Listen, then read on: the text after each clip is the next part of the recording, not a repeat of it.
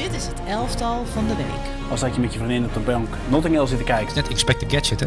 Ik heb uh, afgelopen weekend over voorassist gedroomd. Onnavolgbaar. Hij is weer ouderwets een absoluut statistieke monster. Dus dat is gewoon mooi. Dit is zo'n romcom. Van Suleiman en Jarno. Ja, jongens, welkom bij een nieuwe aflevering van het elftal van de week. Natuurlijk zit ik, zoals altijd, met Suleiman Usturk. Suleiman, even voor jou om te beginnen. Uh, we gaan wederom een analyse erbij pakken. En we hebben een heatmap deze week. Oké. Okay. Ja, ik ben heel nieuwsgierig, want jij hebt me niet verteld van wie de heatmap is. Nee, dat is de verrassing. Je weet wel van wie we beelden gaan kijken. Ja. Dat is in dit geval Jeremy Frimpong. Daar gaan we straks uitgebreid op in. En eigenlijk moeten wij tot de conclusie komen... heeft Koeman het bij het juiste eind of niet... om hem wel of niet te selecteren. Oké. Dus dat. Maar zullen we gewoon eens beginnen met de keeper? Want dat is eigenlijk ja, nou ja, dat, dat is het belangrijkste onderdeel van een elftal natuurlijk. De keeper. De keeper, ja, die moet altijd, moeten we altijd lekker kort houden. We hebben het in dit geval over Jonas Omlin. Ja. Ehm, we hebben het vaak over doelmannen die uh, comfortabel zijn aan de bal. Nou, deze doelman is zeker comfortabel aan de bal. Stond bij tijd te tussen zijn centrale verdedigers in. Goede lange paas, goede korte paas. Ja. Is dat ook de reden waarom je geselecteerd hebt? Uh, nou, mede. En ook omdat er een, klein verhaaltje achter zit. En ik moet het kort houden. Maar uh, je weet natuurlijk dat Gladbach heeft een keeper verkocht aan Bayern München. Ja. Jan Sommer. Dat is een Zwitser. Dat is een Zwitser. Uh, Jonas Omlin, dat is een Zwitser. De keeper van Dortmund, Gregor Kobel, is een Zwitser. Ja, maar die had een ongelukkig weekend. Ja, had een ongelukkig weekend, maar het is wel een hele goede doelman. Ja. Um, en ik vind het toch wel mooi dat, uh, dat Gladbach uh, Jan Sommer dan uh, kwijtraakt aan Bayern München. Dan in Frankrijk bij Montpellier deze Jonas Omlin weghaalt. Um, en die komt dan bij Gladbach op doel te staan. En het is een keeper, ja, jij hebt hem net perfect omschreven eigenlijk. Redelijk comfortabel aan de bal. En ik, uh, het is een vrij lange doelman. Hè? En, en dat verwacht niet dat hij redelijk comfortabel aan de bal is. Maar met links en rechts trapt hij ze vrij makkelijk weg. En hij doet ook zijn best om het spel te versnellen van achteruit. Ja. Um, en als zijn ploeggenoten geen optie hebben, schieten ze hem naar achteren toe en dan kan hij het spel weer verplaatsen. Dus je ziet dat hij heel actief meedoet. En uh, ja, je, je, kunt bij Gladbach wel spreken van een echt meevoetballende doelman. Um, en dan kijk je ook naar de statistieken. En dat vond ik dan wel leuk om te zien. Uh, meeste balcontacten van, uh, van zijn ploeg. Gladbach, 96 uh, balcontacten. 81 verstuurde passes. Dat geeft al aan dat hij heel actief meedoet met, met het meevoetballen. En ja. heeft ook nog eens de nul gehouden in een derby uit tegen Keulen. Ehm, dus dat is, ja, dat is een prima resultaat. En uit bij Keulen spelen is niet makkelijk. Hè? Dat is wel een van de... ja, we hebben het vaak over Dortmund als heftig stadion in Duitsland. Maar bij Keulen 50.000 man. Dat is ook intens hoor. Dat is wel leuk hoor, Keulen. Om een te bezoeken. Dat is een tip voor mij. Tip? Oh, ja. Misschien gaan we er wel heen dan. ja, ja, wie, wie, wie zegt dat, toch? Wie zal het zeggen? Uh, mag ik nog één kritische vraag stellen? Ja. De reddingen bij Schindler en Martel. Showdijk of geen showdijk? Een beetje overdreven of niet? Oh, gaan we kritisch doen? Uh, nou, ik vond één bal die hij pakte. Ik weet niet of, of je noemt nu twee namen of, wel, of welke schot dat was. Maar hij pakte één bal in de eerste helft echt geweldig uh, met zijn Frans hoekhand. Ja, dat klopt. Ja, daar ja. moest ik ook gelijk aan denken. De Frans hoekhand. De Frans hoekhand. Dus, uh, maar Jonas Omlin, we hebben het vorig seizoen of twee jaar geleden al een keer over hem gehad... toen hij bij Montpellier een goede wedstrijd keepte.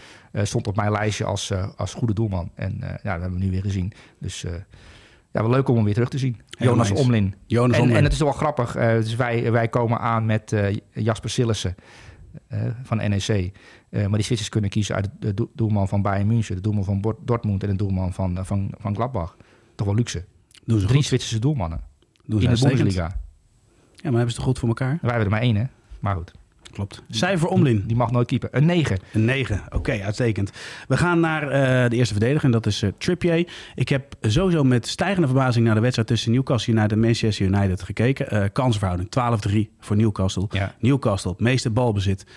Ja, op voorhand had ik dat natuurlijk niet verwacht. En dan is vooral, jij zei het voor de uitzending al, hoe kan het zijn dat Trippier, die goed speelde, laat ik daar wel, ja. laten we er duidelijk over zijn, dat hij zo vrij stond bij tijd te wijlen.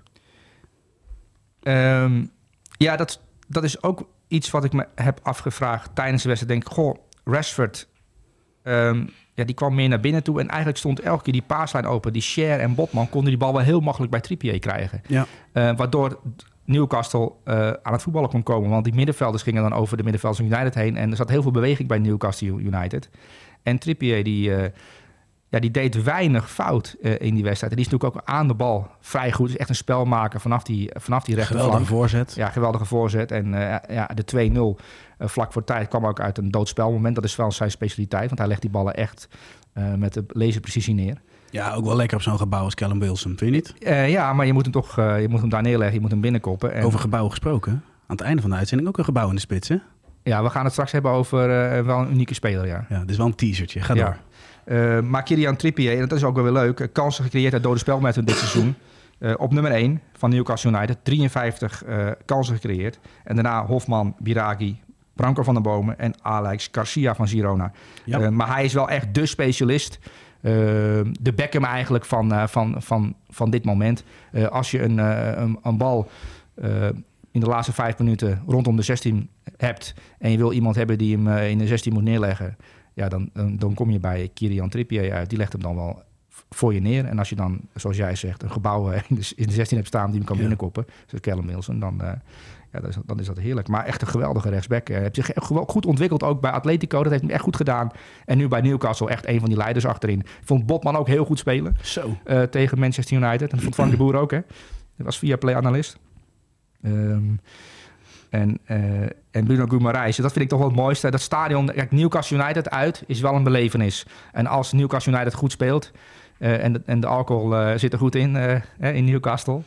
Um, ja, want, mogen we dat zeggen? Jij hebt jouw schoonmoeder een tip gegeven, hè? Die was in Newcastle, Oh ja, mijn schoonmoeder die is, die is een weekendje naar, onder meer naar Newcastle en naar Edinburgh. Dus een beetje Noord, mhm.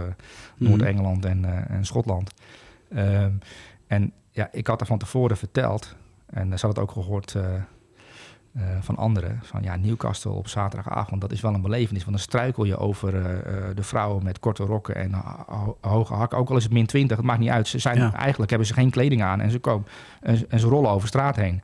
en dat, ja, dat is de dag dat ik een geintje maakte. Maar zaterdagavond laat kwam er toch wel een appje binnen dat dat ik de waarheid had gesproken.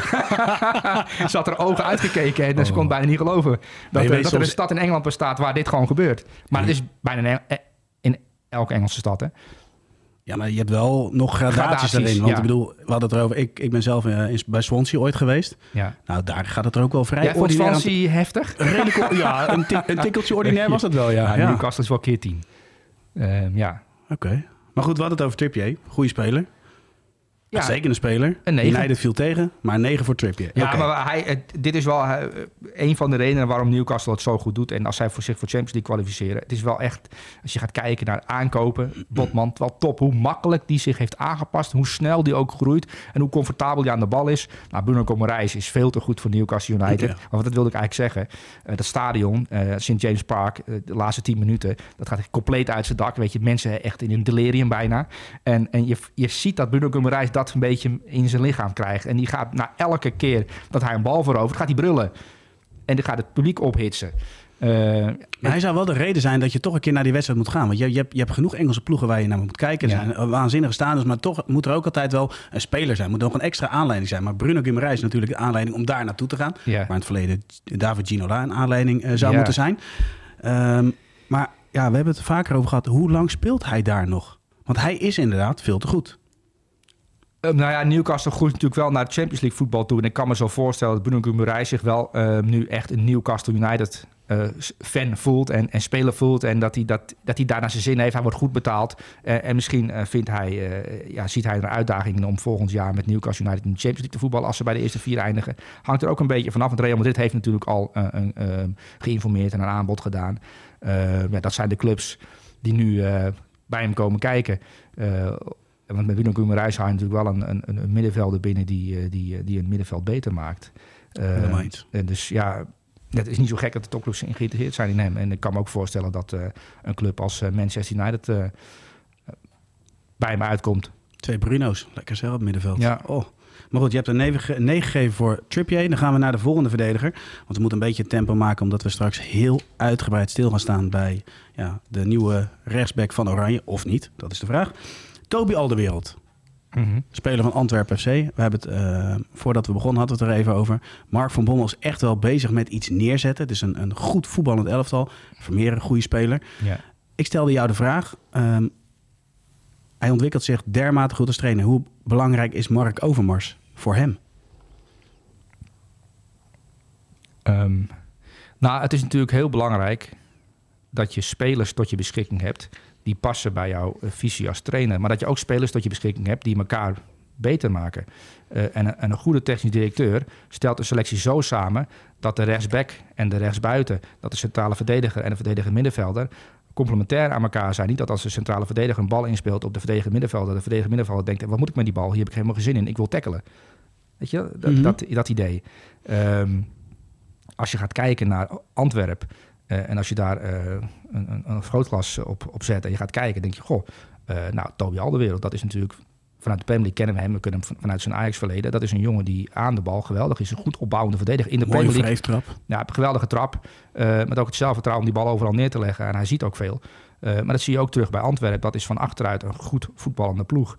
Ehm, nou, daar komt nu eh, Overmars in beeld. Je moet natuurlijk ook spelers scouten, eh, zoals eh, bij Ajax. Eh, ja, Neres en je kunt ze allemaal wel opnoemen. Eh, Lisandro Martinez. Al die jongens die eh, uit- uit Zuid-Amerika zijn gekomen. eh, die zijn meerwaarde geweest voor Ajax. En daar, is natuurlijk, eh, ja, daar staat de handtekening van Overmars natuurlijk onder. Ehm, en u ziet bij Antwerpen nu ook dat eh, de partner van, eh van Toby Alderweireld, William Pacho uit Ecuador...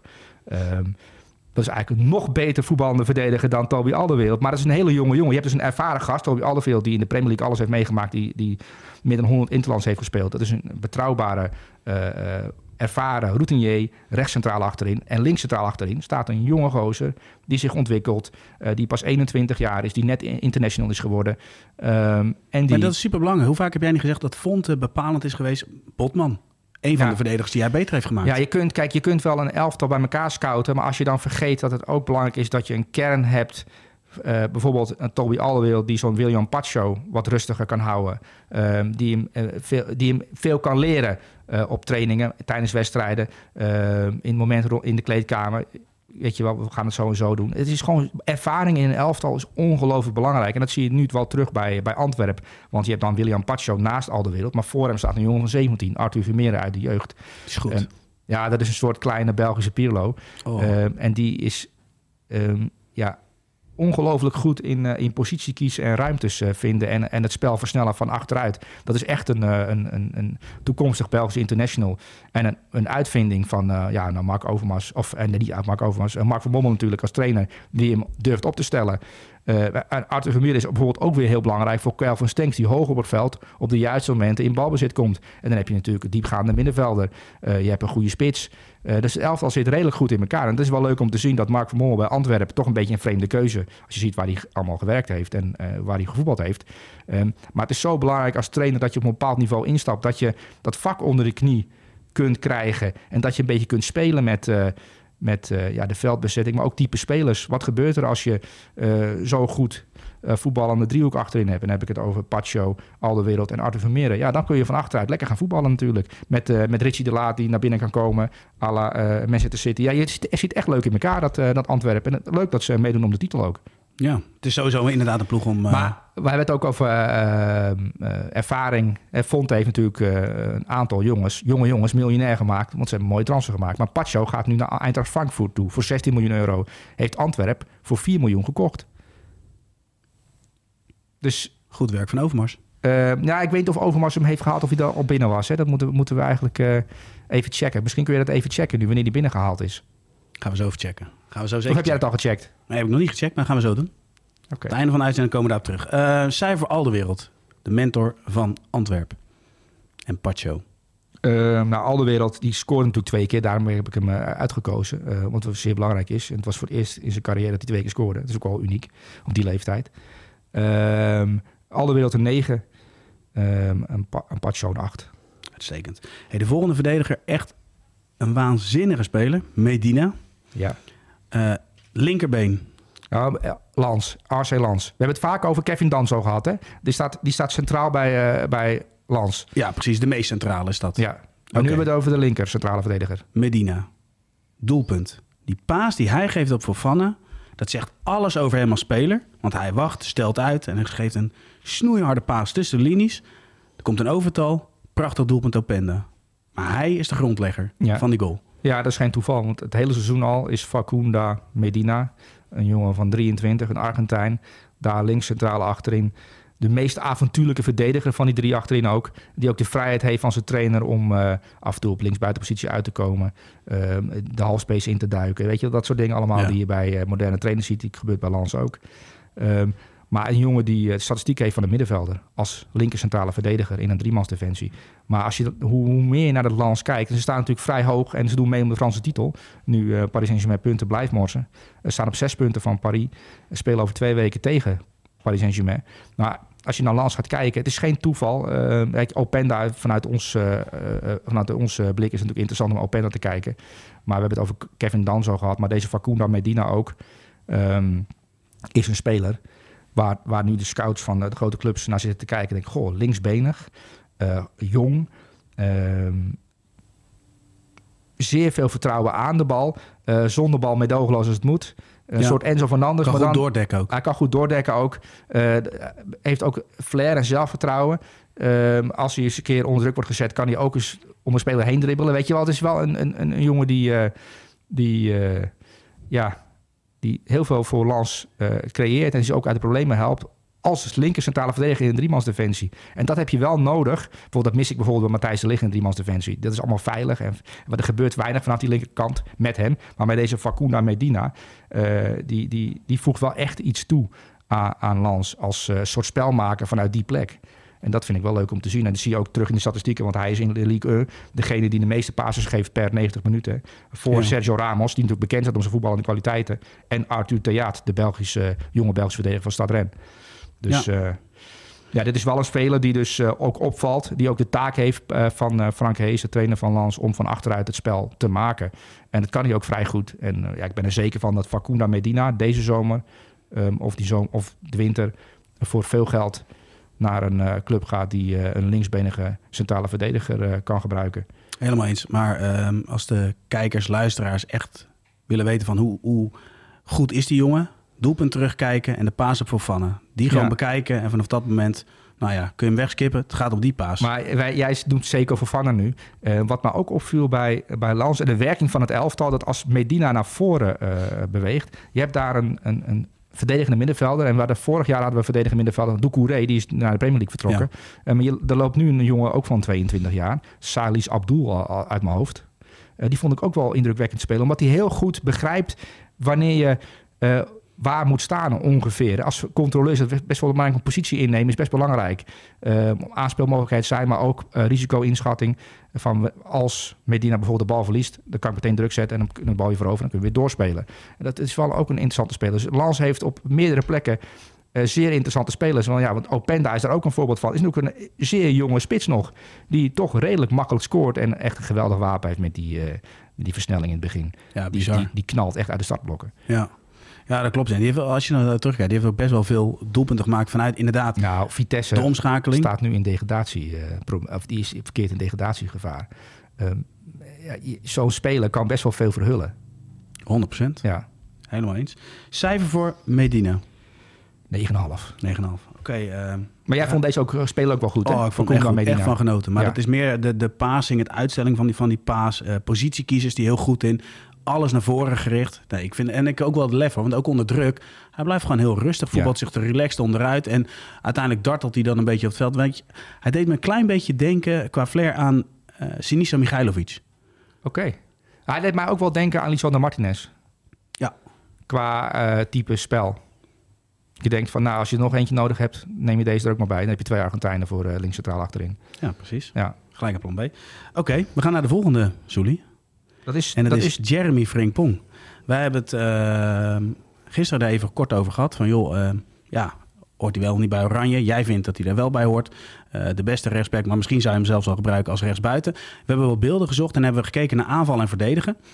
Bij aanvallen nou gaan we zo meteen de, de kwaliteiten gaan we uitgebreid bespreken. En waarom die er wel of niet bij zitten. Daarna gaan we het verdedigen beoordelen. En dan moeten we uiteindelijk tot een oordeel komen van...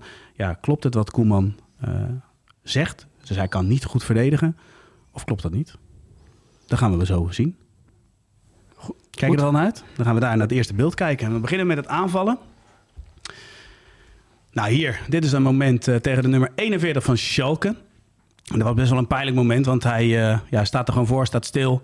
Fragment daarna daarnaast. En dan zie je wel dat hij het overzicht heeft. Hij heeft snelheid, de dribbel, overzicht. Maakt vaak de goede keuzes. Hier kwam een, uh, een kans uit. Maar dan zie je dus wat, wat snelheid doet. Volgende situatie. Hij moet er weer achteraan. Nou, als je dit gebied ziet, Soelie, dan ben je gewoon volkomen kansloos. Met of zonder bal, dat maakt niet uit. Hier gaat hij dus de diepte in.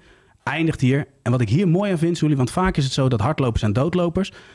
Het is een druk strafschopgebied met meer spelers van Schalke. Hij bewaart overzicht. Nou, de connectie met Diaby is bekend. Teruggetrokken voorzet. Diaby mist weliswaar. Maar het overzicht bewaren op volle snelheid vond ik heel mooi om te zien. Nou, dan gaat het om positie kiezen. Daarin is hij ook heel goed. De bal komt op een gegeven moment naar links richting Diaby. Komt de connectie ook weer terug. Hij staat nu daar. Juiste moment komt hij in. Maakt hij een doelpunt. Dus het positie kiezen. Het moment waarop hij dus snelheid maakt en in de 16 komt, dat, dat beheerst hij heel goed. Ja, en hierin zie je wel dat uh, snelheid, dribbel, diepgang, overzicht, positie kiezen.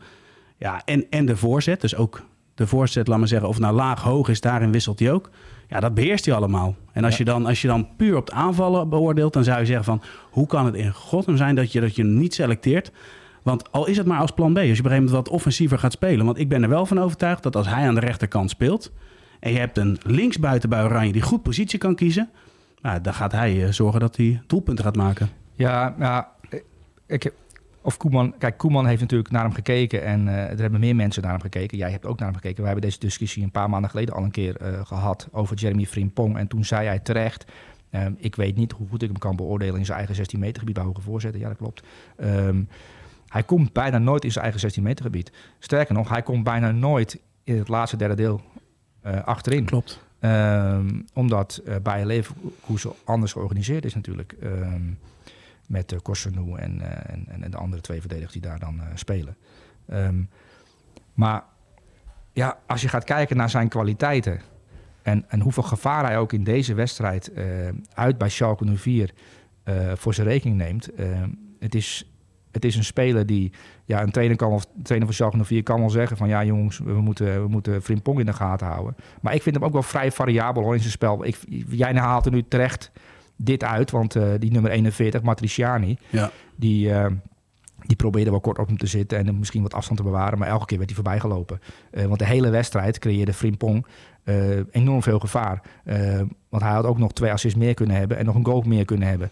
En hij heeft al zoveel goals en assists op zijn naam staan. Maar dat heeft ook wel met, met spelintelligentie te maken. Ja, want, hij, hij, zijn positie kiezen is namelijk wel erg goed. Waardoor hij dus altijd gebruik maakt van die ruimte. Het is niet zo dat een tegenstander die, die stelt zich daarop in. Want hij hield hem op afstand, die Matriciani. Ja. En of hij nou op afstand staat of niet. Maar hij is gewoon standaard. Dus ja, want hij kiest goed positie. Juiste momenten zorgt hij voor diepgang met of zonder bal. Ja, dan is hij niet te stoppen. Dus op, op aanvallend vlak kun je toch eigenlijk niet om hem heen? Ja, maar als je gaat, je kunt hem ook beoordelen als aanvaller. Stel je voor, we beoordelen hem niet als verdediger, maar als aanvaller. Zijn er veel aanvallers in Nederland die nu aan die rechterkant neergezet kunnen worden, die, die vanuit stilstand een tegenstander zo kunnen passeren als Frimpong? Noem maar eens twee. Maar denk jij dat hij dan eh, optimaal wordt gebruikt? Want dan komt hij hoger op het veld te staan, is die ruimte ook kleiner. Is, zet je hem dan in zijn kracht, denk je? Nee, dat, komt, wel komt hij natuurlijk minder in zijn kracht. Dus ja, ik begrijp het verhaal van Koeman uh, wel. Maar ik, ik, vind niet dat iemand die in de Bundesliga misschien wel op dit moment de beste speler is. Want uh, hij, is, hij werd afgelopen weekend opnieuw opgenomen in de elf van de week van Kieker. En, en dan kreeg weer hoge cijfers in alle Duitse media. Daar gaat het niet om. Uh, maar het is wel terecht. Want ja, hij was echt opnieuw tegen Schalke fenomenaal. En je kunt ook kijken naar Florian Wirtz, die natuurlijk het geweldig doet. Het Diaby, die, die het goed doet. En uh, maar de, zijn rol bij Bayer Leverkusen is wel zeer belangrijk. En Bayer Leverkusen heeft al geanticipeerd op, uh, geanticipeerd op een vertrek natuurlijk. Want er is al een, er is al een opvolger gekocht van Frimpong. Omdat uh, ja, Xabi Alonso krijgt wekelijks telefoontjes van de voorzitter van Real. Van die ja. Frimpong is van ons, hè. Die Frimpong is van ons, hè. Ja, nee, maar ja. dat is wel het niveau club waar je aan moet denken. Ehm, en als Real Madrid Frimpong wil hebben... En hij komt daar, en Manchester United trouwens ook, hè, want die zijn natuurlijk ook wel in gesprek met zijn management. Um, als Ten Hag en uh, de trainer van Real Madrid, Ancelotti of, het of de directeur van Real Madrid, aan hem denken. Denk je dat uh, Ten Hag speelwijze direct gaat aanpassen aan Frimpong? Of zal hij hem neer gaan zetten als uh, rechtsback die de vrijheid heeft om uh, het middenveld in te komen? Nou, laten we daar eens naartoe gaan. Ik heb ook beelden geselecteerd defensief dan. Nou, dan pakken we even okay. het volgende moment. En dat is dan een keer vanuit de viermansdefensie. Dat, dat, daar vanuit speelde hij tegen FC Porto. Dan zien we het volgende fragment nu. Kijk, hier staat hij aan de rechterkant. Nu spelen ze vanuit een viermansdefensie. En hier zie je wel dat hij moeite heeft met ruimte dekken, toch? Want hier ja. moet hij naar binnen komen en moet hij de ruimte gaan killen. Andere kant, Soelie, hij komt uiteindelijk niet in de problemen, want hij kilt die ruimte met zijn enorme snelheid. Het is een absurde atleet eigenlijk. Ja. En daarmee voorkomt hij wel vaak een hoop problemen. Want hier zie je het al, hij wint het duel uiteindelijk en het wordt geen doelpunt. Maar toch, je kan dat niet 90 minuten, kan je, laat maar zeggen, op snelheid dingen herstellen. Nee. Ik vraag me af, in de ruimte daarin zal hij zich nog moeten ontwikkelen, denk ik. maar daar is wel ruimte tot ontwikkelen. Maar, maar goed, dat is in een viermansdefensie is dat wel cruciaal. Maar als jij gaat, ja, maar je moet daar natuurlijk altijd. Um, het, dat klopt. Je hebt kwaliteiten van Frimpong. En, en, en kwaliteiten betekent ook dat hij wat minpunten heeft. Die moet je aanpassen in de rest van het elftal. Want ik, hij doet mij heel erg denken als type voetballer aan Alfonso Davies. Die aan de andere kant speelt bij Bayern München. Die natuurlijk ook. Uh, waarvan werd gezegd, ja, kun je wel tegen Dortmund met, met zo'n Haaland, met zoveel ruimte in de rug, kun je met Alfonso Davies spelen. En die, die stond dan op 20 meter van, uh, van Erling Haaland. En ja, er kwam een dieptebal op Haaland, en, aan zijn kant. En wat gebeurde er? De motor ging aan. En Alfonso Davies haalde Erling Haaland inderdaad bij. Um, en dan kun je zeggen, ja, hij stond niet goed. Ja, nou, hij heeft de vrijheid om wat afvallend te spelen. Maar je kan natuurlijk je elftal zodanig aanpassen. En ik denk dat Ten Hag dat in zijn hoofd al heeft zitten. Uh, omdat uh, de intentie in Frimpong is wel te begrijpen... als je de rechterkant van United gaat bekijken. Mm -hmm. uh, dat is een, de kant waar weinig gebeurt, in principe. Er gebeurt veel over links. Ja. Met, met, met Shaw en met, met Rashford natuurlijk. Um, maar aan de rechterkant met Dalot dit is wel een, een, een, prima voetballer. Maar Frimpong die heeft iets speciaals. Die heeft de snelheid, die kan ergens komen, die kan ruimtes bespelen. Um, ja, wat, wat, jij vertelt, uh, het is een jongen van 21 jaar, 20 jaar. Um, die inderdaad positioneel nog het een en ander te leren heeft. Maar dat heeft daarvan, Alfonso Davies trouwens ook precies. nog. Precies. Maar daarvan heb ik wel de overtuiging dat dat te leren is... en dat dat nog een ontwikkelpunt is. Het volgende punt, en dan hebben we de laatste beeld erbij. Jij noemt net de naam van Alfonso Davies. Daar speelde hij onderling duel tegen. Nou, dat gaan we nu zien. Dat is het doordekken. Als je, als je naar dit fragment kijkt, Davis wordt hier aangespeeld. En, en daarin, en er zijn nog een aantal fragmenten, hier zie je dus dat hij doordekt als een aanvaller. En daarvan vraag ik me af of hij dat gaat ontwikkelen. Want dat is natuurlijk gedrag van een speler. Hier probeert hij kort te zitten. Hij raakt hem meteen. Davis voelt hem niet eens. Hij is weggedraaid en hij is weg. Kijk, mm -hmm. dit, is, dit is echt gewoon typisch gedrag van een, van een aanvaller, niet van een verdediger. Het volgende moment is daar nog mooier uh, bij. Hij pakt in eerste instantie, kiest hij goed positie. Er komt een overtal aan, die, uh, aan de andere kant. Musiala zakt uit en Davy staat breed. Hier kun je ook afvragen van, wat, wat zegt de centrale verdediger tegen hem? Maar in dit geval zo aanlopen, dus dat je een lijn dichtzet, zou normaal een logische keuze zijn. Dat doet hij niet. Hij loopt hem recht aan. Kom je weer op het punt. Het is een absurde atleet, dus hij wint hem. Maar eigenlijk de manier waarop hij hem aanloopt, kan niet. En het is, dat is verdedigen als een aanvaller. En, en dat is het stukje waarvan ik zeg, veel. daarin kan ik Koeman wel begrijpen van... is hij in staat om goed te verdedigen op absolute topniveau. Dat is het enige waar, waar ik me over twijfel. Want die ruimtes, daar ben ik van overtuigd dat een trainer hem dat kan leren. Want hij heeft alle skills. Mm. Aanvallend super, uh, super gevaarlijk. Heel snel. Kort op de bal. Dus dat, dat beheerst hij allemaal. Jij, ja, je hebt helemaal gelijk. Hè? Dit, dit, dit is het verhaal dat je natuurlijk tegen, met Frimpong als trainer en als uh, technische staf... daar moet je bij aan de slag gaan met dit zijn minpunten. Maar het is nog een jonge jongen die volledig in de ontwikkeling zit. Uh, jij omschrijft de perfecte rechtsback eigenlijk. Jij, jij beschrijft eigenlijk een gouden balwinnaar vanaf de rechtsbackpositie of linksbackpositie. Ja. De ultieme rechtsback van de Champions League winnaar. Uh, dat, is wat, dat is de speler die jij nu uh, beschrijft. Ja, zover is Frimpong nog niet. Maar kan je natuurlijk gedrag, dus, dus het, het, zoals hij nu doordekt... In hoeverre is dat, is dat Ik denk wel um, dat je, dat je um, momenten kiezen... dat je dat kunt verbeteren met videoanalyse, met beelden laten zien. Um, we staan ik zag dat het 1-0 stond voor uh, Bayer Leverkusen. Het is de 50ste minuut. We willen eigenlijk tot 60 minuten doorkomen met 1-0 overwinning. Nu even geen risico nemen. Kies je momenten beter. Er ligt zoveel ruimte achter de defensie van de tegenstander. Kies het juiste moment. Geen risico nemen. Ja, dat kun je, natuurlijk kun je dat leren. Uh, dat denk ik wel. Maar als, ja, ik, ik kijk heel veel uh, wedstrijden. En ja, er zijn weinig spelers met een speciale klasse van Frimpong hoor. Uh, Helemaal ik bedoel, Het is wel echt uh, bijzonder. En ja, het is toch een gemiste kans dat je hem niet in de eerste periode, interlandperiode, er direct bij hebt genomen om te kijken hoe goed hij nou is met al die andere spelers. En, en wat nou zijn speciaal. Want je, je kunt zo'n jongen van dichtbij toch bekijken. Hoe reageert hij op, op advies? wat, doet, wat, hoe, hoe, hoe, traint die jongen? Ja, um, ja natuurlijk bij Jong Oranje is hij ook te, te, gebruiken. Um, maar toch wel een gemiste kans als Denzel Dumfries niet kan spelen. Je speelt ook nog eens tegen Gibraltar. Um, en ik vind hem persoonlijk ook een van de, als je gaat kijken naar aanvallers in Nederland, uh, wie er beschikbaar zijn en hoe, hoe fit ze zijn en in, in, in, welke vorm ze steken, vind ik hem ook de beste rechts, rechtsbuiten van Nederland op dit moment. Nou ja, maar dat is wel een interessante discussie. Want als je, als je kijkt van, ik vind het een gemiste kans dat hij niet bij de selectie zit. Dat hij niet direct in de baas staat als rechtsback. Dat begrijp ik nog wel. Maar goed, dan ga je eigenlijk de ontwikkeltraject ga je dan in. In hoeverre gaat hij zich daarin ontwikkelen? Maar aan de andere kant, als je kijkt naar het aantal kansen dat hij creëert. Structureel de chaos aan de linkerkant van elke tegenstander. Ja. Uh, nou ja, hij veroorzaakt die chaos daar. Ja. Maar als en, je zijn statistieken bekijkt... Ehm, dat is wel echt bijzonder. En we hebben het over de, uh, de grote vijf competities. We hebben dus over de Serie A, de, de, de Premier League, gewoon alle competities bij elkaar opgeteld. En het is natuurlijk wel de Bundesliga en het is moeilijk om met elkaar te vergelijken. Maar de verdediger die het vaakst, en het is een wingback, moeten we er wel bij zeggen. De verdediger die het vaakst betrokken is bij uh, doelpunten. Pong op 1 met 14 uh, doelpunten en assists. En op 2 Klaus, Wijzer en Augusto. Dat zijn allemaal wingbacks. de meeste goals gemaakt, Frimpong voor Nuno Tavares is ook een wingback van Marseille. De meest geslaagde dribbles in de grote competities op 1 uh, van verdedigers. Hè? Uh, 72 Frimpong en daarna komt Davies. Dus het, hij is goed te vergelijken met Davies ja. uh, qua, qua type speler. Nou, die is, dat is gewoon een linksback. Um, meeste balcontact in de vijandelijke 16 op 1 Frimpong. En dat is wel leuk. Op 2, ondanks dat hij niet uh, alles speelt, Dumfries. Um, en op drie Davies. Dat betekent dus dat hij ook heel erg de, de, neiging heeft om in de 16 te komen. Dat is wel echt iets wat, wat er inderdaad, ja, natuurlijk gedrag. Hij wil graag naar de 16 toe. Ja. Um, en meeste kansen creëert het open spel. Dat vind ik ook wel een interessante statistiek. Uh, op één Davies, dat is natuurlijk eigenlijk een linksbuiten van origine. Um, die nu, dat is gemaakte linksback.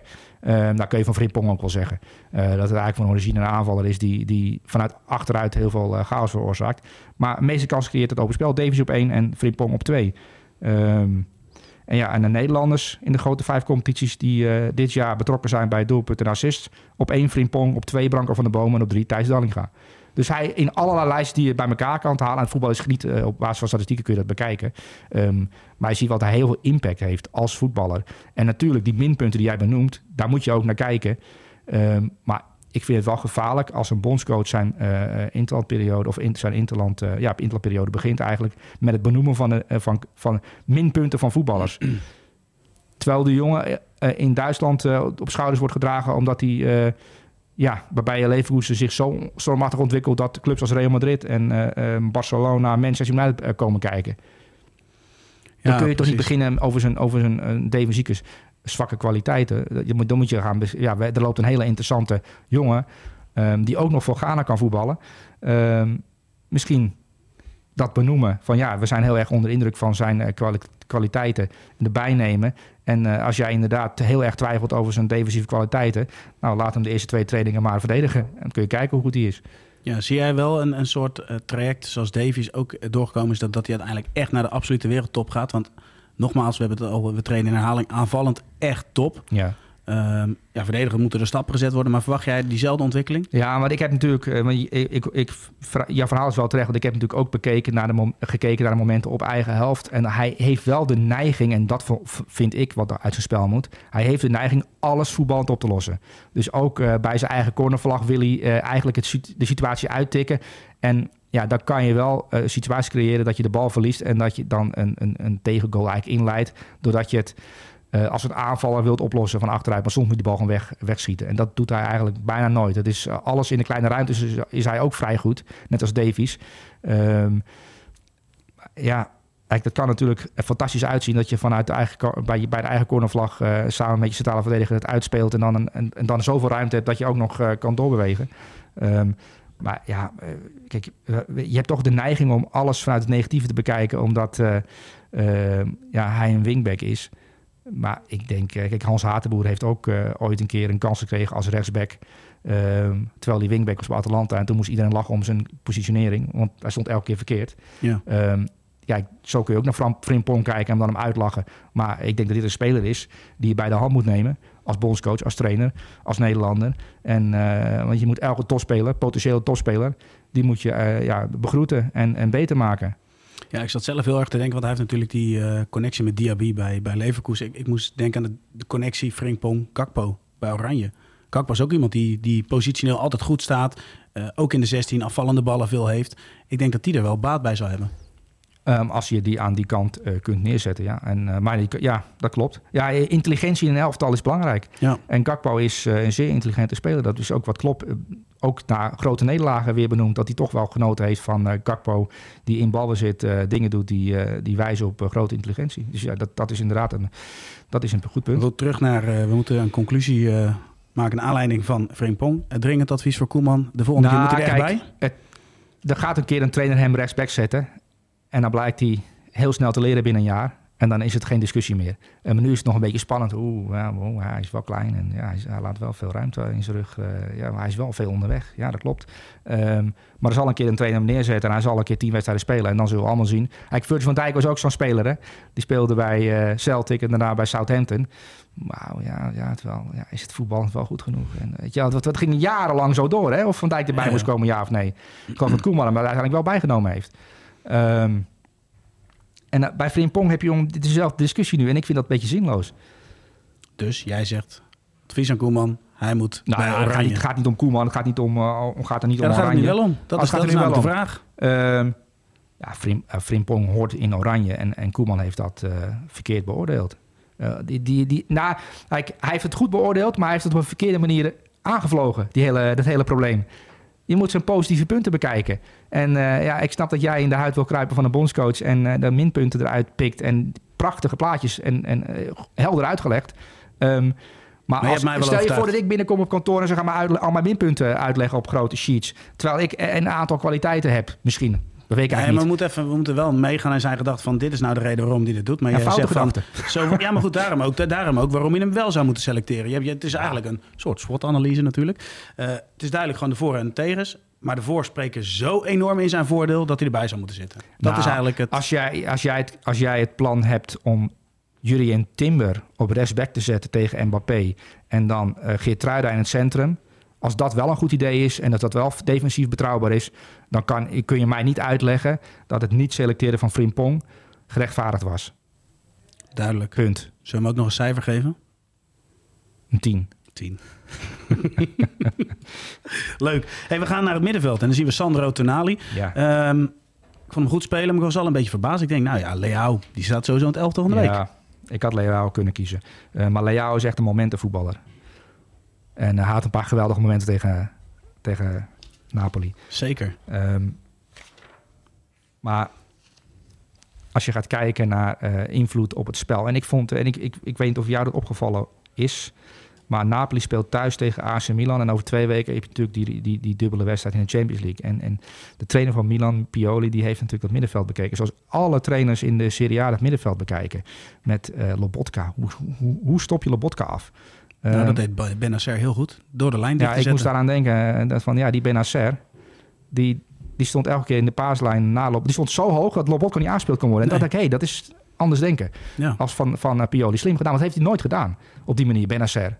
Want veel, meestal, hij speelt, meestal speelt Benacer toch een beetje naast Tonali of zelfs achter. Dan speelt Tonali wat hoger. Vaak erachter, ja. Ja, dat daarachter inderdaad. En nu speelde hij zo hoog dat ik op een gegeven moment eh Benacer moest zoeken. En ik denk, hé, waar speelt Benacer nu? Oh, die speelt eigenlijk voor Lobotka, zodat die verdedigers zoals Kim ehm, hem niet kunnen aanspelen. Leuk bedacht. Ehm Zambo Anguissa is natuurlijk een loper. Dus die is continu aan het pendelen tussen van box tot box en probeert eh, ruimtes open te trekken. Ehm dan heb je Zielinski, die natuurlijk eh, ook onderweg is en dan eh, iets hoger staat. Maar als je kijkt hoe dan Milan speelde met inderdaad Benacer en, en Tonali, die, die eigenlijk als de stuurman was. Die was degene die de opbouw verzorgde bij Milan. Ja. En wie speelde er nog meer? Oh ja, Krunic. En die speelde eigenlijk naast eh, eh, Tonali op de plek van Benacer. eh, ook met een speciale taak om Zielinski een beetje in de gaten te houden. En het middenveld van Napoli werd wel echt lam gelegd. Daar werd eigenlijk de wedstrijd gewonnen. En ik vond Tonali daarin zeer belangrijk ook. want die was, ik vond hem zeer secuur in, in, in de passing. Eh, Maar ook is het. En- Juist ja. het doordekken. en het doordekken, het herkennen van momenten waar we net over hebben gehad bij Frimpong. En Tonali, en ja, ik heb het toch maar even opgezocht, maar Tonali speelt al zo lang mee. eh, vanuit de Serie B en nu bij, bij AC Milan. Is nog echt piepjong. Is gewoon nog speelgerecht voor jong Italië. Ehm, als je dan ziet, en Italië speelt natuurlijk altijd met dezelfde voetballers eh, op het middenveld. Hè, met, met Verratti en, en Barella. Maar deze Tonali maakt op een gegeven moment ja, ook wel aanspraak op een basisplaats bij de nationale ploeg. Vind ik persoonlijk. Als je ziet hoe die zich ontwikkelt. En die gaat echt op zijn 4, 25ste, à la Pirlo, eh, met twee vingers in de neus, in zo'n drafje, die wedstrijden vormgeven. Want ik vind hem eh, zeer, zeer goed. Ja, helemaal Ja. eens. Ik was wel verbaasd over het feit dat, dat ehm, die lijn naar Lobotka dichtzetten, dat dat zo bepalend was. Ja, maar ik, had, is... ik had meer creativiteit verwacht, meer oplossingen, meer ja. eh, opties, laat maar zeggen, voor het monster Kim. Ja.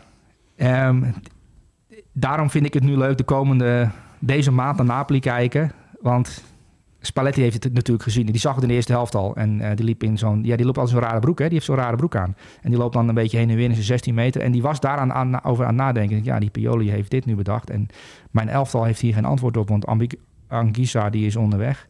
Ehm, maar dit moet opgelost worden. En bij Guardiola wordt het er opgelost door John Stones uh, na, ernaast te zetten. Zodat. Ja, ja toch? Ja. Um, en Spalletti moet ook zo'n antwoord gaan vinden. Want anders gaat Napoli dit ook, twee keer doen, natuurlijk in de Champions League. En Maakt het wel weer interessant, hè, die Champions League wedstrijd. Ah, Door deze wedstrijd kijk er enorm naar uit. Ja, ook omdat uh, Spalletti iets moet bedenken op Benacer. Die, die, die vervelende Lobotka, uh, of die, die, die geweldige Lobotka van Napoli, um, onschadelijk maken. En alles begint bij Napoli. En dat, hebben, dat kun je ook terugvinden in de statistieken. Maar ook als je naar Napoli kijkt, is altijd Lobotka die, uh, die zo ja, vlak voor de defensie onze eigen as aan het draaien is. Op zoek naar Anguissa. Of misschien is dat wel het probleem, dat hij ook echt in de as blijft. Hij, hij wijkt niet uit, echt uit naar de zijkanten. Ja, het is, het is een geweldige speler in zijn beperking. Ja. En dat is het, het dat, ja, dat, dat eigenlijk om de bal heen draaien en als een soort uh, goudzoeker op zoek naar een paas. Weet je, maar het is wel op een vrij beperkte ruimte. Dus hij is eigenlijk, als je het goed doet, door niet hem van achteren aan te pakken, dus, uh, dus, dus, dus, met mandekking, want dan draait hij bij je weg. Ja. Maar bij voor, als je voor hem gaat staan, dan is hij niet meer aanspeelbaar. En kennelijk was Lobotka niet in staat om tijdens de wedstrijd tegen Milan het antwoord te vinden op de manier waarop Milan dat dichtzette, dat middenveld. En dat is voor uh, mensen die, uh, die er tactisch naar kijken, is dat natuurlijk zeer interessant. Want bij Milan stond er veel anders deze wedstrijd. En natuurlijk, Leao, die steelt de show met die geweldige dribbles van hem. En uh, de manier waarop hij uh, langs zijn tegenstanders glijdt en die goal die hij ook maakt. Uh, fantastische wedstrijd, echt een show. Ehm, maar die wedstrijd werd gewonnen door Tonali en, en Benacer en Kroenis. 100%, 100%. Ik denk dat we Lobotka trouwens in de volgende wedstrijd iets meer uit gaan zien zakken. Maar goed, dan gaan we meemaken. Wat voor cijfer krijgt Tonali voor zijn optreden tegen Napoli?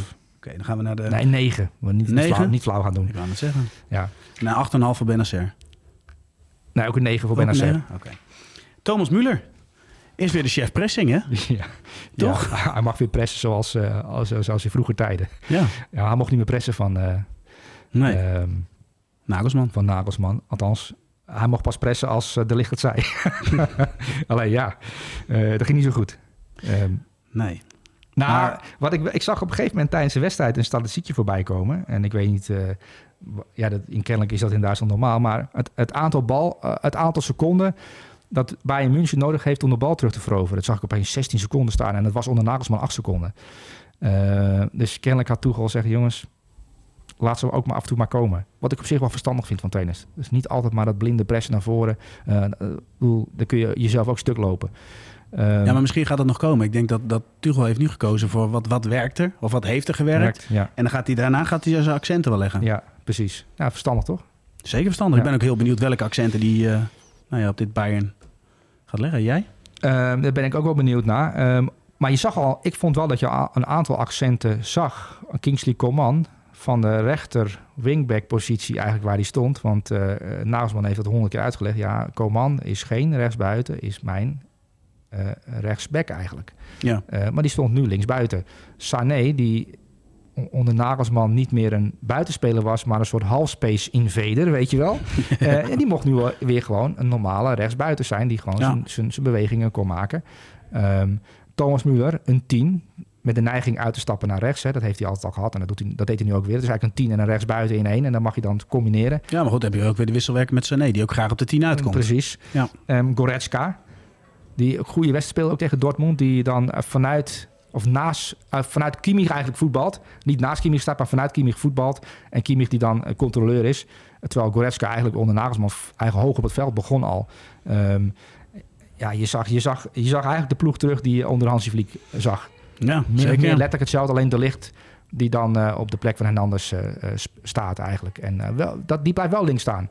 En die speelde ook een goede wedstrijd trouwens. Um, dus de, oogde wel rustig bij Bayern. Ja, meer rust in de achterhoede en vanuit, vanuit de achterhoede meer rust, ja. Ja, oké. En wat voor cijfer levert dat dan op? Het is wel uh, een topper natuurlijk. Nou, kijk, Thomas Müller, en dat is wel... Um, die, die staat dan weer op de goede plek en die scoort dan met een lichaamsdeel. Ja, wat was dat eigenlijk? Ik weet het niet precies, maar hij staat twee keer op de goede plek. Dat is gewoon het verhaal. Ja, hij zat twee jaar, maar kijk, en Thomas Tuchel die kwam de afloop uh, bij allerlei camera's, maar ik zag hem ook bij die sportshow voorbij komen. En die, ja, Thomas Müller, als je naar hem kijkt, deze wedstrijd, denk je, ja, wat een beperkte voetbal is het eigenlijk. Maar hij zei, ja, Thomas zei, ja, hij heeft wat hij, hij heeft een beetje, hij is een truffelswijn. Hij op de die beperkte voetballer komt straks pas hoor. Nou, nog niet. Ja, we hebben nog een beperktere voetballer. Precies. Um, maar hij, is een truffel, hij noemt een truffelswijn. Nou ja, truffelswijnen die kunnen natuurlijk... Uh, wij denken, wat zijn ze daar aan het roeten? En ineens, bam, hebben ze een, eh, een klomp uh, te pakken dat heel veel geld waard is. Dat heeft Thomas Muller ook. Dat is een, dat is een truffelswijn op het veld. Die, die voelt en ruikt ja, dit, is dit, zijn de woorden van Thomas ja, Tuchel. zeker, zeker. En dat vond ik wel mooi gevonden. Ja, dat is inderdaad een truffelswijn. Um, die, die in die 16 meter op plekken staat... dat je denkt van, wat doe je daar in godsnaam? Staat, ja, bam, doelpunt. Truffelswijn. Ja, wel weer genoten van hem. Ja, wat, wat ik wel mooi vond na afloop van de wedstrijd tegen Dortmund, pakt hij meteen. Ik dacht dat het Alfonso Davies was. Die pakt hij erbij zeggen, weet je, dat moment daar had je hem eigenlijk daar moeten spelen en daar moeten spelen. Het is gewoon iemand die, die heel veel ziet en uh, die ook heel veel impact heeft op die jonge spelers. Um, en ik denk dat Thomas... wel zo, je moet wel zelf blijven presteren, anders wordt het heel irritant als spelers dat doen. Ja, dat klopt. Maar uh, hij is natuurlijk bij de nationale ploeg eigenlijk een beetje buiten gezet omdat hij uh, oud is en dan moet ververs worden. Um, en dan wordt hij vervelend. Want het is ook nog een intelligente gozer die op een vrij cynische wijze um, de wereld om zich heen kan becommentariëren. Weet je wel. En dat, eh, dat, vind, dat vind ik schitterend om te zien. Um, want hij denkt van ja, uh, Julian, kom op man, we hebben, we hebben veel gewonnen op deze manier. En je kan mij, mij wel op de bank zetten en dan als een soort van, weet ik veel wat gebruiken. Maar je gebruikt me niet op de goede manier.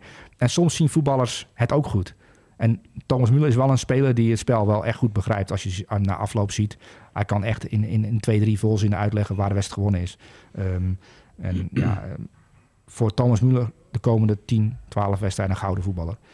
Ja, die gaat alles spelen. Ik kan me niet voorstellen dat, uh, dat, dat Thomas Tuchel de fout maakt om, om, Nee, dit seizoen niet. Ik ben wel benieuwd wat hij dan volgend seizoen gaat doen. Want dan ga je op een gegeven moment wel een beetje doorselecteren. Misschien je eigen, nou ja, de hand gaan zetten. Maar Trainers willen altijd iets eigens hebben. Je moet gewoon wedstrijden winnen. Nee, maar Tuchel is er ook, staat er ook bekend om een, een bepaalde manier van spelen, opbouwen, met, met de speelwijze. Ik bij Chelsea op een gegeven moment het benadrukken van dat, dat Mason Mount zo goed druk kon zetten en dat Hakim Ziyech nog veel te leren had. Werd, op een gegeven moment vond ik dat vervelend worden. Als hij die kant op gaat bij Bayern München, kan het wel ook weer de verkeerde kant op gaan. Um, je moet ook gewoon, het is, ja, bij Bayern München trainen gaan is ook niet zo heel spannend. Als je het bij hetzelfde laat, word je kampioen. En als je je eigen stempel ja, wil drukken... ook verrast worden. Dat willen de fans in Bayern toch ook, of niet dan? Thomas Müller moet je gewoon Thomas Müller laten zijn. En Leroy Sané is iemand die uh, uh, iets avontuurlijks in zijn spel heeft. En die moet je niet te veel beknotten in kleine ruimtes. Die moet je gewoon aan de zijkant laten spelen. En die loopt inderdaad niet altijd met zijn man mee. Als je dat vervelend vindt, dan moet je daar uh, neerzetten als rechtsbuiten. Ja. Okay, we gaan het volgen. Cijfer voor Müller? Een 10. Een 10. Oké, we gaan naar de aanval. We beginnen met Jack Grealish. Um, ja, City was on fire, kunnen we stellen. Uh, de doelpunten, hoe ze tot stand komen. Heel veel over de flanken en heel veel dynamiek op de flanken. Ja. Door werkelijk iedere speler. Ja.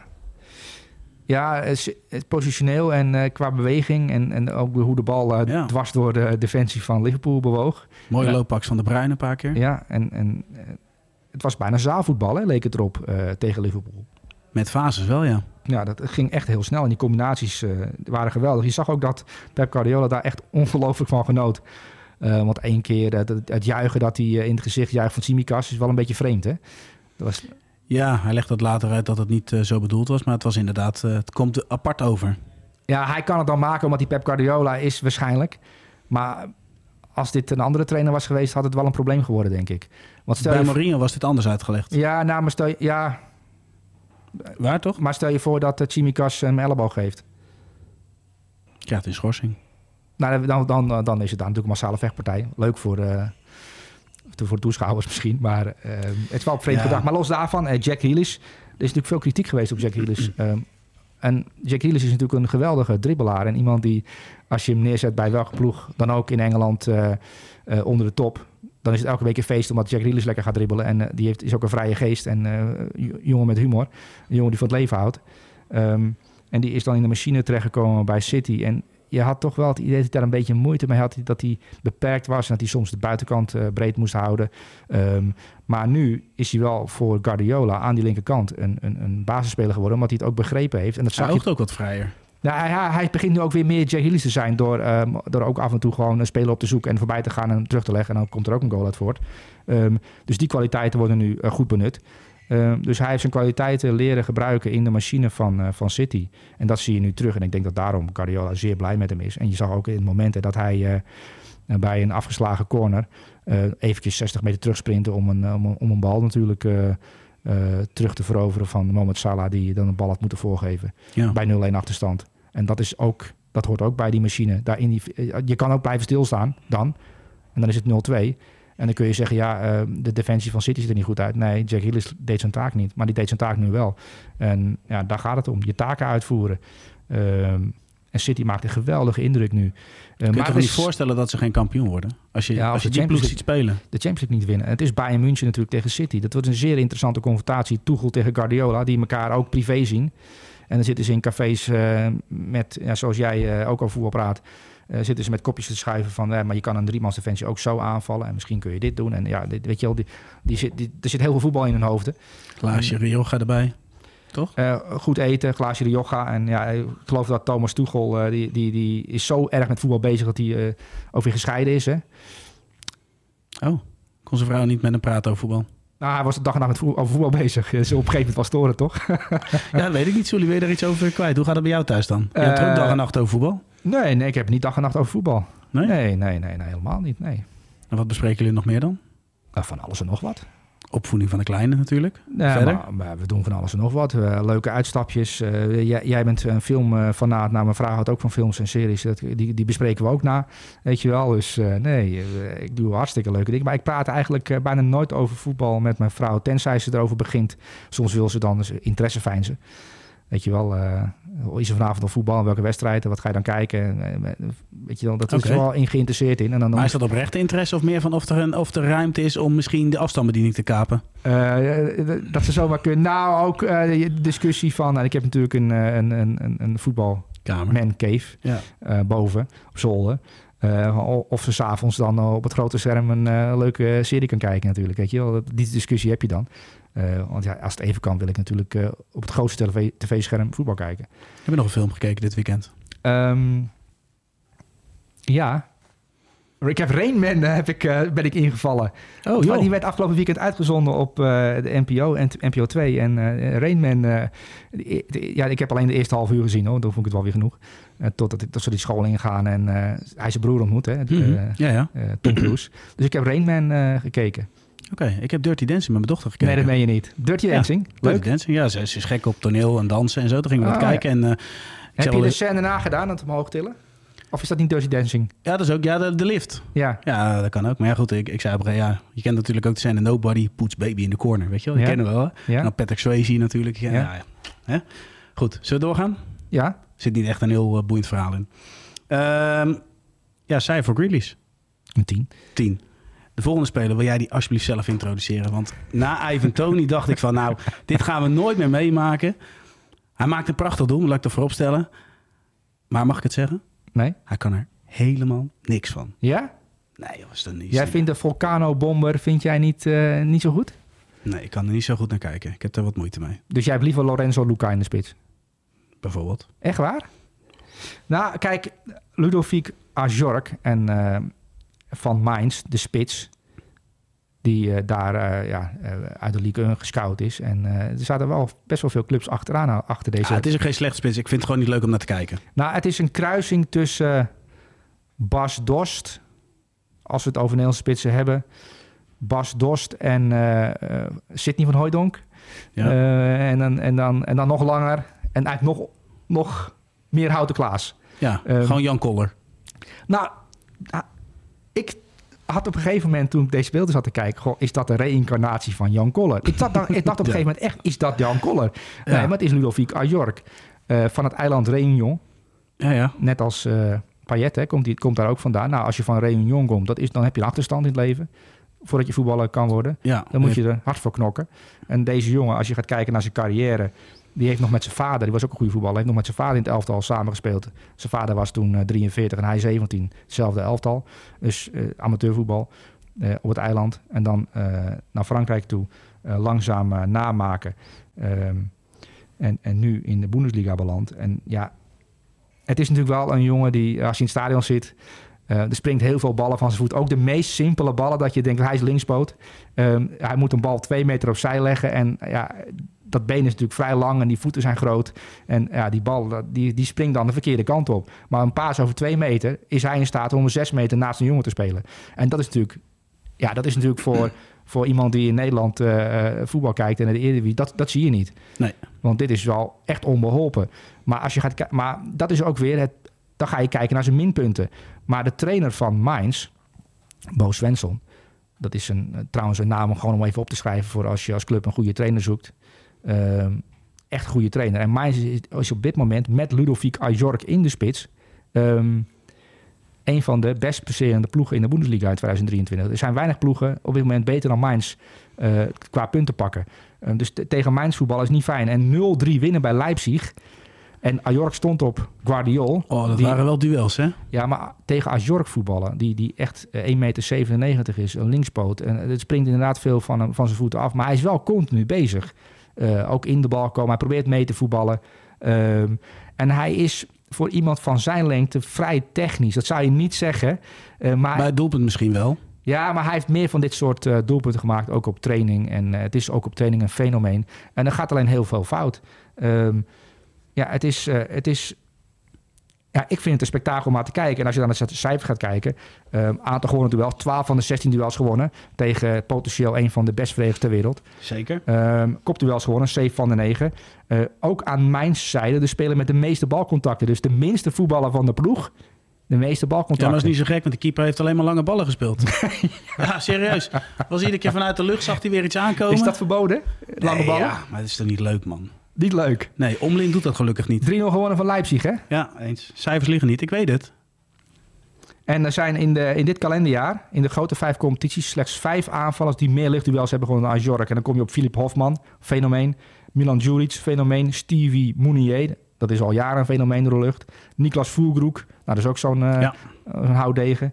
En dan heb je Vedat Mourouki, dat is ook een houtdegen. Dus ja, die categorie spitsen, waar wij altijd een beetje minachtend over doen. Um, ja, elk elftal heeft een goede nodig. En uh, nou, ik vind het gewoon goed gescout door, uh, door Mainz, Ludovic Ajork.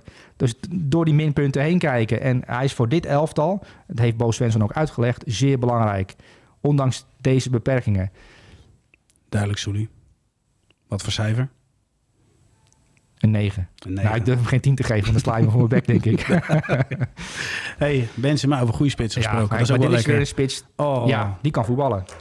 Dat positie kiezen van hem niet normaal. Ja. De, um, kijk, Real Valladolid, die verliezen met 6-0. Hij scoorde 3 in, in, in, in 6 minuten. En dat is natuurlijk het verhaal. Maar in aanloop naar die drie goals, die eerste, het eerste half uur, de plekken waar hij op komt. Maar ook vanuit, hij wordt natuurlijk wel gedekt door één of twee man. Maar het, Kroos speelt hem altijd aan. Ook al staat hij in de dekking van twee man. Want hij, hij weet dat te, te managen. Ja. Um, dan komt hij uit die dekking vandaan, neemt de bal aan en het spel gaat verder. Het is, ja, ik heb, Harry Kane is buiten de 16 een fenomeen. Maar Karim Benzema is de beste ter wereld buiten de 16 meter. En uh, hij voegt ook nog eens doelpunt aan toe. En uh, de reden dat Real Madrid wedstrijden dat, dat ze eigenlijk weg worden gespeeld toch weten te winnen... is omdat ja, Karim Benzema deze gave heeft en dat Kroos um, een blind aanspeelt. Dus je hebt altijd een escape met Karim Benzema. En, en ja, de samenwerking aan de linkerkant met Vinicius die, die, die steeds beter wordt en optimaal. Dus krijg je ook een beetje lol in. Ja. Dat je met elkaar combineren. Dan komt de back eroverheen. En Kamavinga, die natuurlijk nu als back speelt en erbij mm komt. Dus aan de linkerkant uh, uh, ziet het er heel goed uit. En als je gaat kijken naar Karim Benzema, hij staat eigenlijk nooit in de spits. Hij komt in de spits, nee. hij staat er nooit. En of hij komt uit de spits. Um, en ja, dat viel in deze wedstrijd echt op. Hoe goed hij kan voetballen. Ja. Jij zegt terecht, hè, buiten de 16 is, is hij de beste die er is toch vind ik ook, als je, als je dan de loop pakt bij de doelpunten, hoe die dan wegloopt van zijn tegenstander. Ja, hij, de 1-0, de manier ja. waarop hij die, die bal binnenkomt op aangeven van nu Vinicius Junior, die weet... Dat is toch een, een waanzinnige loopactie? Ja. Ja, dit is intelligentie, spelintelligentie. Ja, want hij wacht op het moment die verdedigers hem uitzicht, pats weg. Ja. Ja, het was echt een fenomenaal optreden van, van Karim Benzema. In het positie kiezen, uh, het meevoetballen. En we, ja, kijk, Kluivert heeft ooit de standaard neergezet in de jaren negentig bij Ajax en uh, de Ajax-spits. En sindsdien worden natuurlijk aanvallers op die manier beoordeeld. En iedereen die dat niet kan, die moet zich maar bewijzen via een andere manier. Weet je, dat is een beetje de Nederlandse ja. kijkwijze.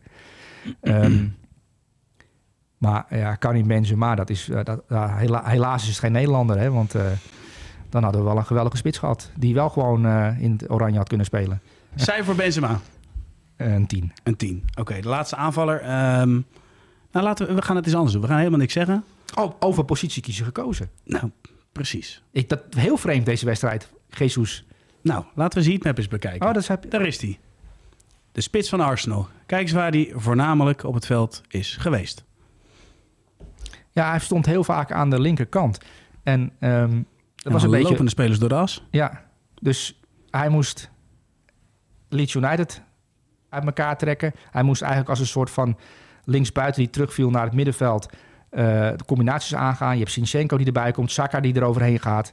Um, Trossard speelt natuurlijk op de plek van Saka, want uh, Arsenal speelt zoveel uh, wedstrijden. Hebben ze gespeeld dat Saka een beetje rust kreeg. Trossard vanaf de rechterkant die ook in de spits vaak opdook.